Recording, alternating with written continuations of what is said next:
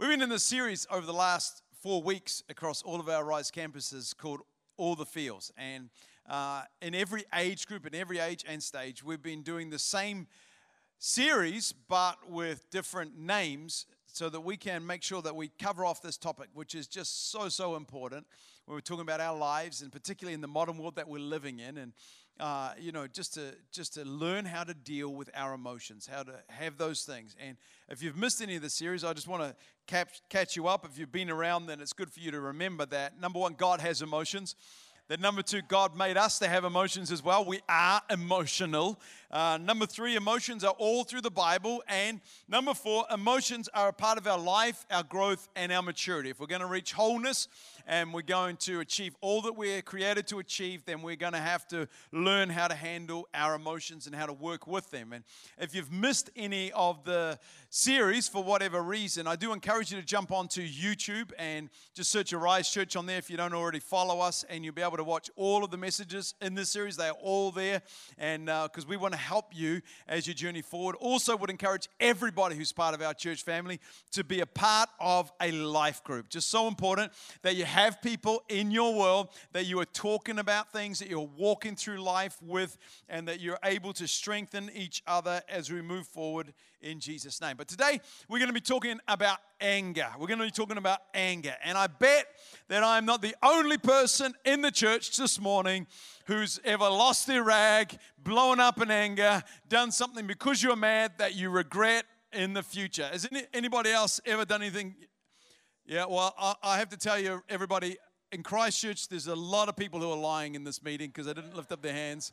But uh, I, I, just know there's a lot of angry people in Whangarei anyway. But uh, just kidding, Aaron Halverson's the nicest man on earth. But uh, my wife and I like to laugh about a time when I lost my temper about 15 years ago. Um, we had small children, and it would appear that I had spent too much time with these small children. And we were one day driving, we had to go to the mall and pick up something really quickly. And so we drove in, and as we drove into the mall, realized that one of the children had fallen asleep in the back seat of the car. So um, we decided what we would do is this particular mall in Auckland had a uh, five minute car park out right at the front. So we decided we would use that five minute car park. I would stay in the car with the kids, and Annie would just rush in and get uh, whatever it was we needed. Um, so I'm sitting in the car, and exactly five minutes after I parked, the car park attendant comes over to me and he says, Excuse me, sir, you've been here for five minutes, you have to move now.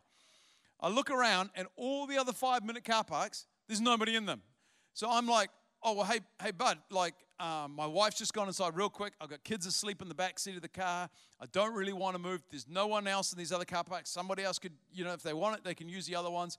And this and this guy is just like no i'm sorry sir. You've had your five minutes. You have to move right now or you're going to get a ticket. And something just began to bubble up inside of me. And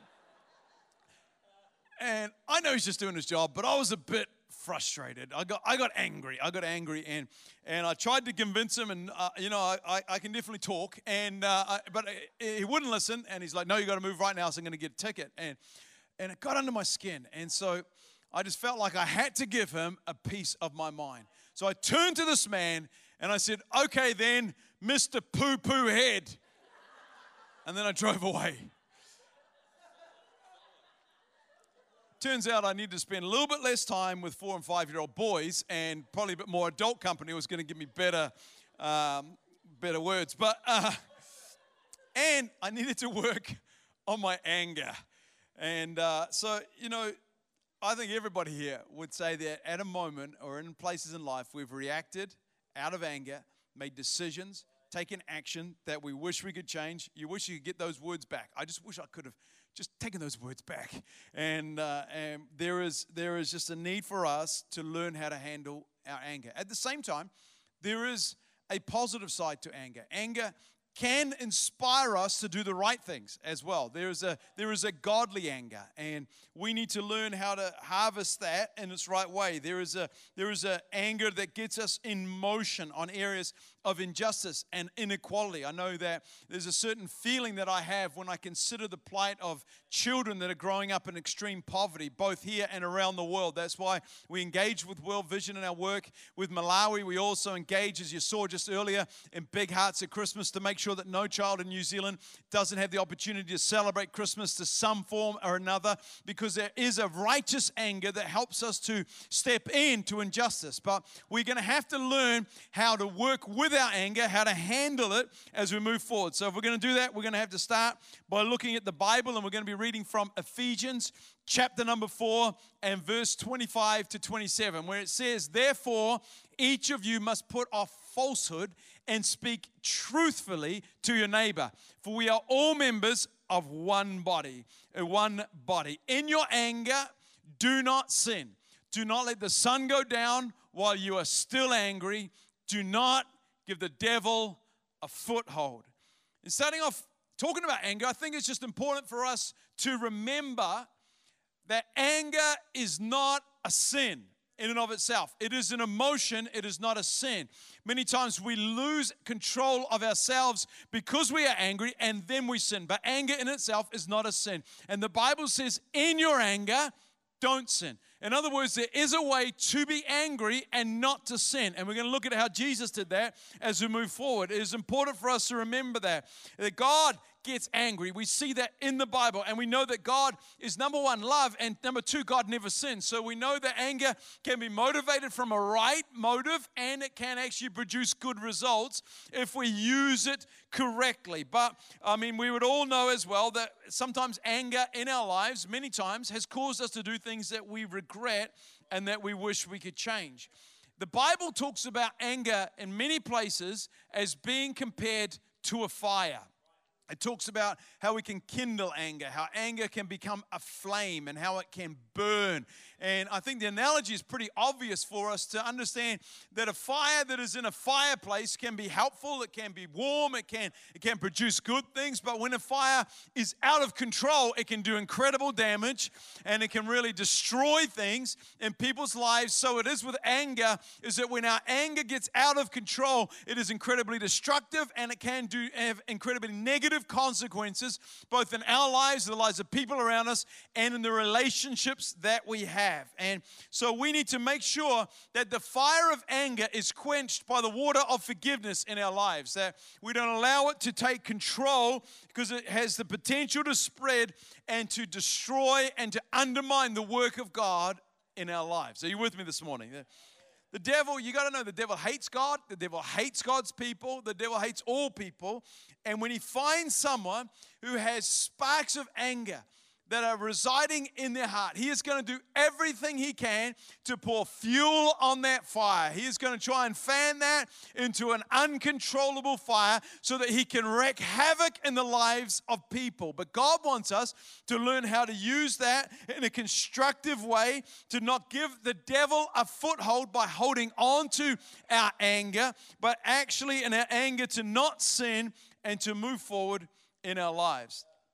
Jesus talked about anger in the Sermon on the Mount. The Sermon on the Mount, probably the most famous of Jesus' messages, where from Matthew 5 through 7, he reframes how we are going to live our lives, taking what God gave us in the Old Testament and reframing it in the new, in, in terms of the new life that Jesus came to give us. And he, he took fundamental, made fundamental changes without altering God's standards. And what he was really trying to do was get everybody from focusing on what happened on the outside to what happened on the inside. The Pharisees, the religious leaders of the day, said that righteousness consisted of certain actions. But Jesus said, no, righteousness is actually an inward thing where we are changed by, by the power of God on the inside of our lives. Uh, it's not about lists of actions that are sinful, it's actually about sin comes from our hearts. And that's why we're talking about our emotions, our hearts, so that we can learn to work with those things in order to live the life that God wants us to live. God's transforms us not from the outside in, but from the inside out. And, and so we need to be transformed in these places. And here's what Jesus said Matthew 5, verses 21 to 26. You have heard that our ancestors were told, You must not murder. And if you commit murder, you are subject to judgment. But I say, if you are even angry with somebody, you are subject to judgment. And if, if you call somebody an idiot, you are in danger of being brought before the court. And if you curse somebody, you're in danger of the fires of hell. Jesus is really escalating this thing. He's saying, hey, listen, anger is murder in your heart. It is, it is what happens. And this word that Jesus uses here for anger is a word that means a settled anger, a malice. It means something that is nursed inwardly. And it is clear that we cannot allow anger to stay in our hearts. I mean, Jesus is saying, don't nurse it, don't hold on to it. We read earlier in Ephesians, they're saying, hey, listen, uh, don't let the sun go down on your anger. In other words, let's keep a very short time frame around the time that we are going to experience this emotion of anger. It can't be something that we live with because if we live with it, it will escalate. What we need to do is to understand it and learn how to take action because of our anger in a positive way, and we're going to keep working forward as we go with these things. So, last week, I just want to clarify. Last week, we were talking about disappointment, and we said in last week's message that disappointment, the season of disappointment, can be a long season. It can last a long time. But when it comes to anger, it is something that we actually control in our lives. So we need to make a decision to keep that time frame very short. That is the thing that we need to remember because it is a fire that will burn out of control if we don't put it out quickly. And it's only logical thing that anger tends to do if we hold on to it is escalate in our lives. Fires grow. And you're going to see that even as Jesus is talking here, he says, Listen, you got to understand if you let anger stay in your heart, then you're probably the next step is you're going to start calling that person a fool. Then the next thing is you're going to start cursing that person. It is an escalation of anger that is being displayed through the scriptures here. And you've seen that in your own life and in the lives of others. We've got to learn how to do that. And, and because Jesus says, if you let anger stay, then what's going to happen is you're going to come under judgment. Now, the question you've got to ask is what kind of judgment? Well, the judgment is the same judgment that you are releasing against other people. See, in Matthew chapter 7 and verse 1, Jesus says, Don't judge or you will be judged. The same way we judge others, we will be judged ourselves. And with the measure we use, will be measured back to us. So Jesus is saying that when we stand up and say, that person was wrong, that person needs to be dealt with, that person needs to experience my wrath, what we are saying is now, I am the judge. I am the jury and I am the executioner. I am going to decide what's right. Well, the moment that we decide what is right, we better make sure that we are right. The problem is that everybody knows we're not right. We're all done the wrong thing in life, and there is only one who is right, and his name is Jesus. So we need to let him be the judge. He is the only righteous judge.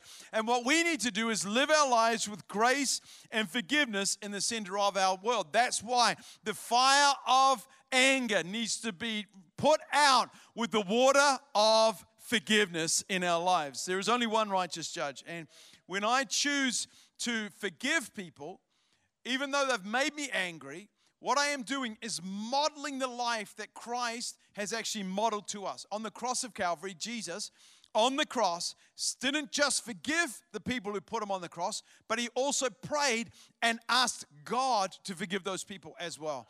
And that's what God's calling us to do to live that kind of life, to take up our cross and follow him, to model what Jesus did on the cross. People, and many, many people have come under the judgment of their anger because they have held on to it in their lives. And we all know stories, and maybe you would say that it's even true in your own life that we have had something happen to us, we have gotten angry, and then as a result of our anger, done something that was worse than what was done to us in the first place. What's that? That's about a fire that begins to burn out of control. It escalates and it does more damage than what the original offense had done. Here's what you need to know no matter what, two wrongs will never make a right.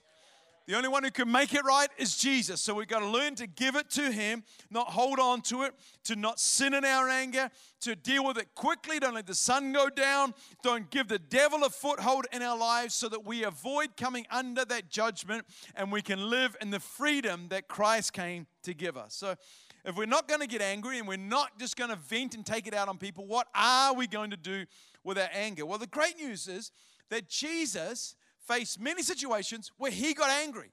And the Bible records Jesus being angry. And so I want to look at one of those situations where he got angry. It's found in Mark chapter 3 and verse number 3 to 5.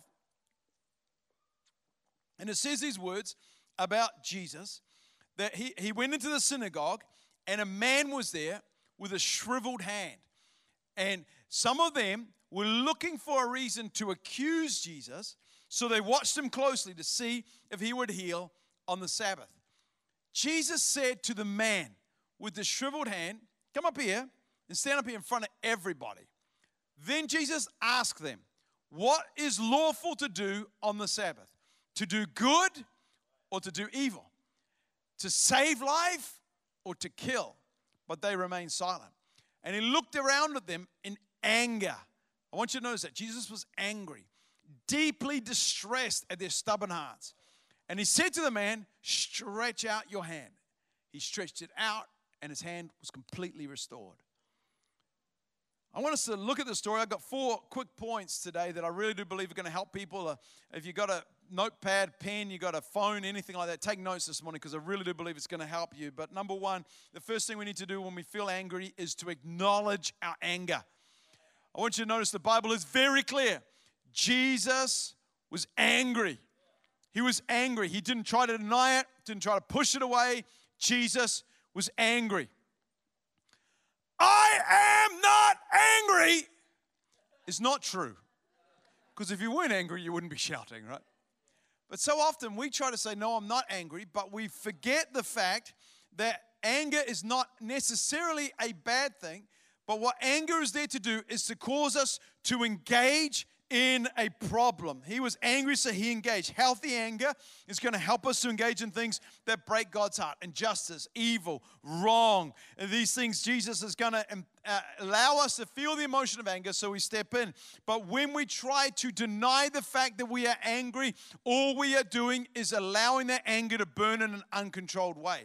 Uh, if you heard me speak last night, you would have heard uh, last week. You would have heard me talk about the fact that when you name an emotion, you gain power over it. In fact, we, we know that the brain, when we when we name an emotion, the place that the brain is processing that emotion switches from the place where fear is created to the place where logical reasoning happens. So, in other words, you will set the stage by naming your emotion, by admitting that you feel angry. You set the stage for you to bring rational thought to your anger. You can reason, you can think, you can move forward. But when we try to deny it, all we are really doing is allowing that fire to grow and to burn stronger. So we've got to know that we need to acknowledge our anger. The Bible clearly states that Jesus was angry. Acknowledge your anger. The second thing that we need to do is we need to restrain our response.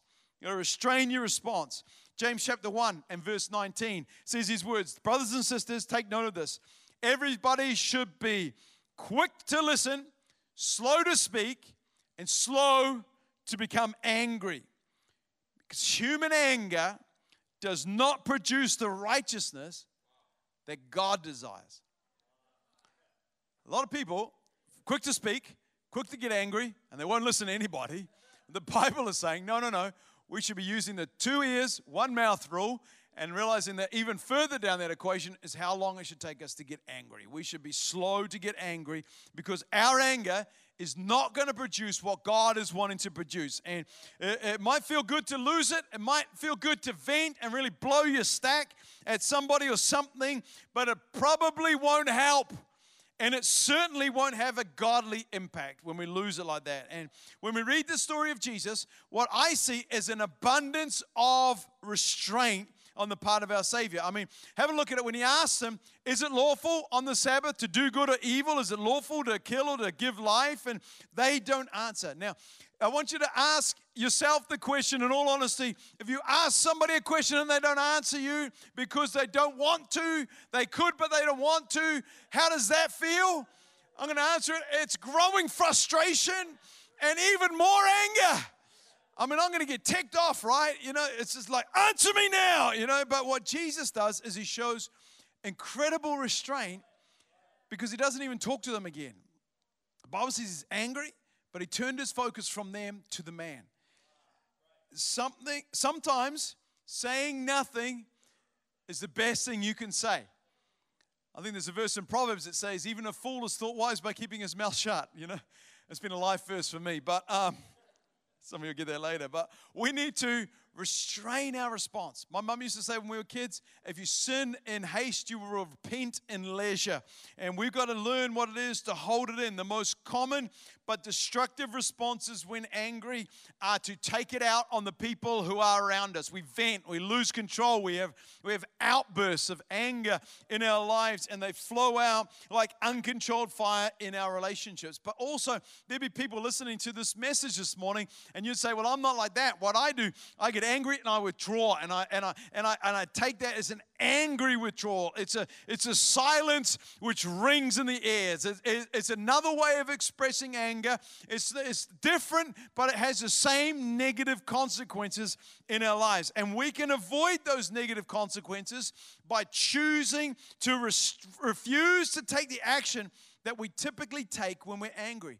We can refuse to take our normal course of action. So for me, when my children were small, every every now and then I would sit down with them individually and just say, "Hey, listen, how could I be a better dad? Tell me what I could do better for you, for your siblings, for in, in the family. How could I be a better dad? And I'll never forget one time asking one of my children how I could be a better dad, and their response would be if I would stop getting so angry at one of their siblings. And here's the here's the sentence that was said to me. It said, "I know that what they do isn't good sometimes, but I don't think that getting mad is helping."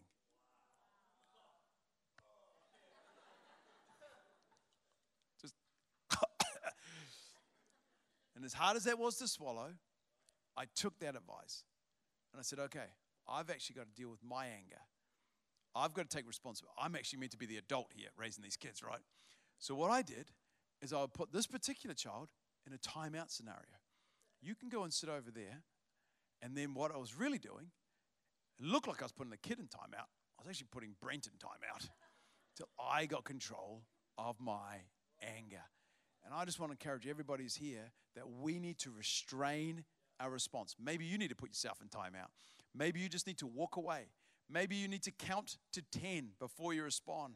Maybe you just need to plaster a smile, as fake as it might be, on your face and try to just think about how you could be blessing to somebody and, uh, and don't allow that anger to flow out because your human anger is not going to produce the righteousness that God wants us to have. It's, it's not going to help.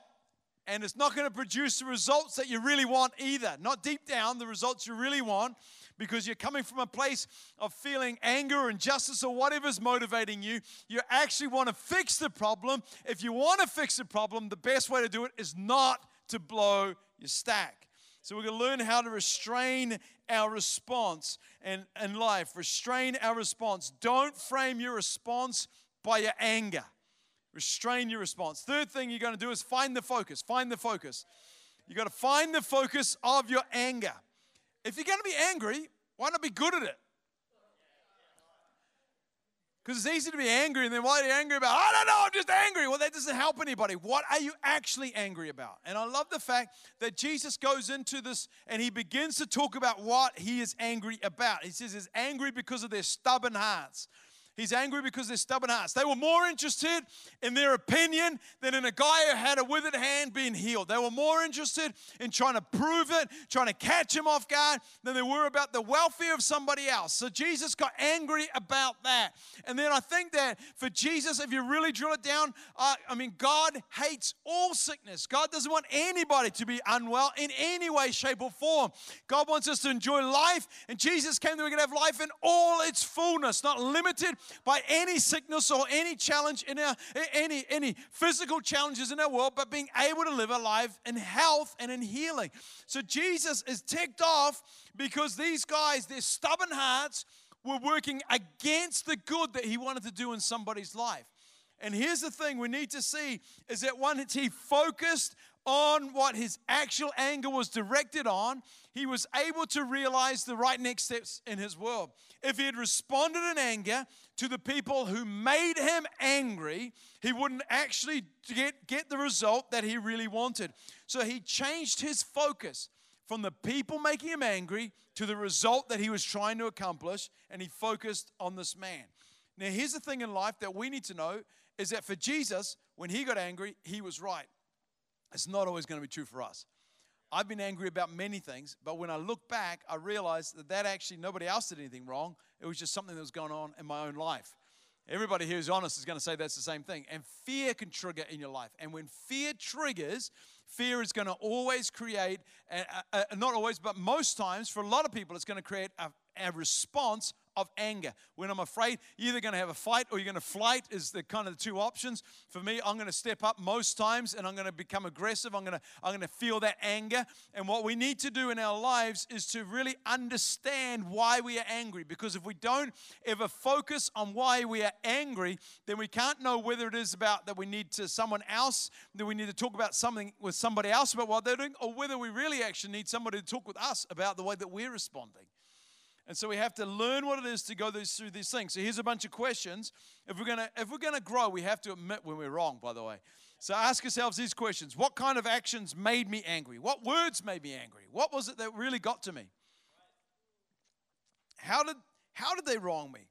How serious is this offense? I mean, I think everybody knows that, you know, there, there are levels of offense, and our response should be proportional to those things. And Find the focus. What exactly made you angry? Keep asking why until you have drilled down right to the source of what has made you angry. And then you've got the ability. And point number four is to choose constructive action. Choose constructive action. And the band's going to join me on stage as we talk about this. But I want you to look at what Jesus did. Because Jesus only took constructive steps forward even in the middle of his anger. The first thing he did is he got the man to stand up. He said, Hey, stand up in front of everybody. And, uh, and then he asked them all a question. He's asking them questions as he's going around the Sabbath. What's right? What's wrong? He's looking at those things. Then he looked around at them, waiting for them to answer. I want you to notice this is very, very clever what Jesus does is he puts the onus of responsibility for the moving forward of the conversation on somebody else. He doesn't, in his anger, keep control of what's happening in the room, but he allows other people to run it while he is processing the options that are available to him. Wherever you are, I need you to know that you always have options. You have the power to choose your response in any and in every situation, and you will win or you will lose by the way that you choose. And so Jesus is actually giving himself space and time. And he is now in a place where he is looking at options. I believe he's praying. I believe that he is trying to think of what is the right thing to do.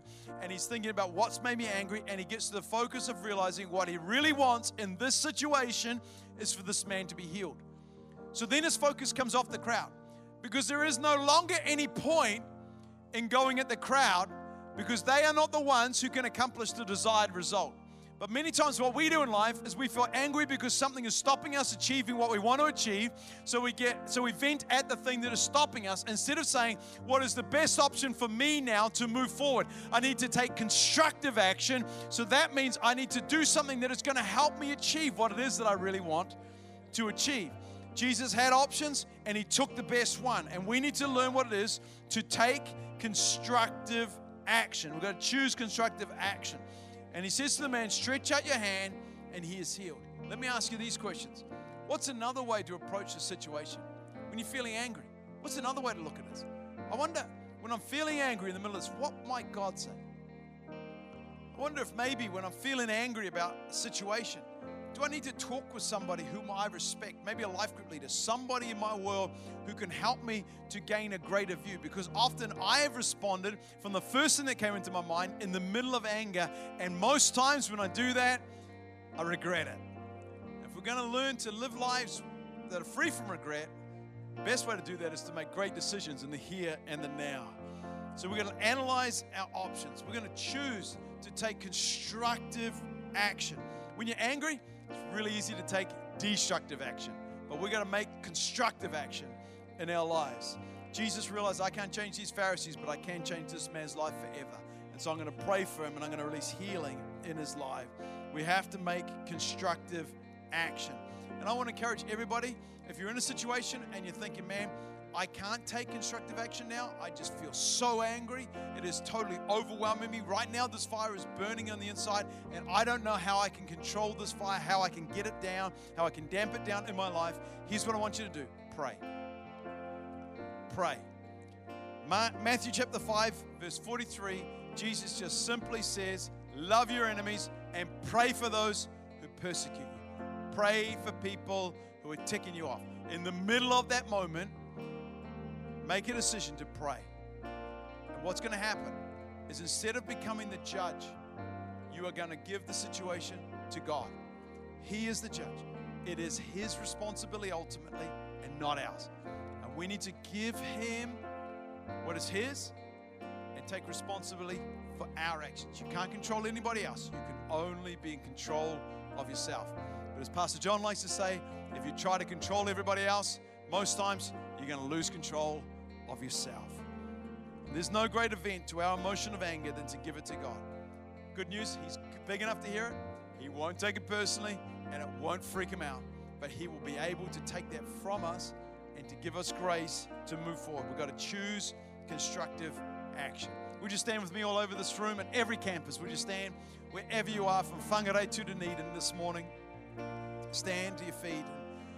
As we come to a close, I just want to talk to you about a book that I read uh, several years ago that was simply called What Got You Here Won't Get You There. And it's a book about personal growth and development. A lot of it's about character. And in the middle of the book, it talks about how people get to places of influence and of leadership.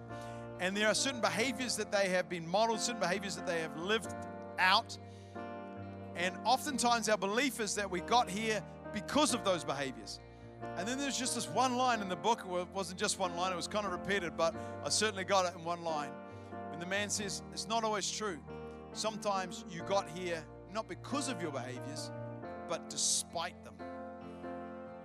And I realized, I was reading that book, I realized that there have been times in my life, in my journey, where I had used anger against people in order to get them to motivate them, to get them moving faster, to keep things going. And as I was looking at that, I realized man, I thought that we were having some success because of that. But actually, I knew God was speaking to me and saying, No, you're having success despite that. And I had to go to work to deal with my anger, to deal with that emotion. And I, I know there's people all over this room, and even as I'm speaking, all over every campus, you're saying, Hey, you know what? My anger at times has been an uncontrolled fire in my life. And I need to deal with this thing. I just want to let you know a couple of really good things. Number one, there is no condemnation for those who are in Christ Jesus. God has grace for every person. Whatever you've walked through in your life, however you've experienced this thing, God is able to work in your life and to cause you to live in victory. And so we're going to pray this morning. And I believe right here that the grace of God is going to fill every life that's struggling with this. I believe the power of God is going to come over people you need to be forgiven of things, you might have to talk with somebody, you might have to share it in a, with, with trusted people in your life group, whatever. But here's the thing, my friend, is that God is able to work in your situation. So come on, in every campus, would you lift your hands to heaven, close your eyes, and I'm going to pray, and then I'm going to release you back to your campus pastor. But Father, I thank you right now in the mighty name of Jesus. Lord, that your grace is sufficient for us. And I'm praying for every person who struggles in this area of anger, that right here, right now, Lord, you would release your grace in their lives. I'm praying right now that you would empower us to make great decisions, to only take constructive action, to take on the truth of your word, that it would change our hearts, our lives, and cause us to live differently in Jesus' name. I pray right here, right now, let your Holy Spirit sweep across every campus and move by the power of God in Jesus' name. And come on, church, together, let's lift up voices. Let's sing this song together.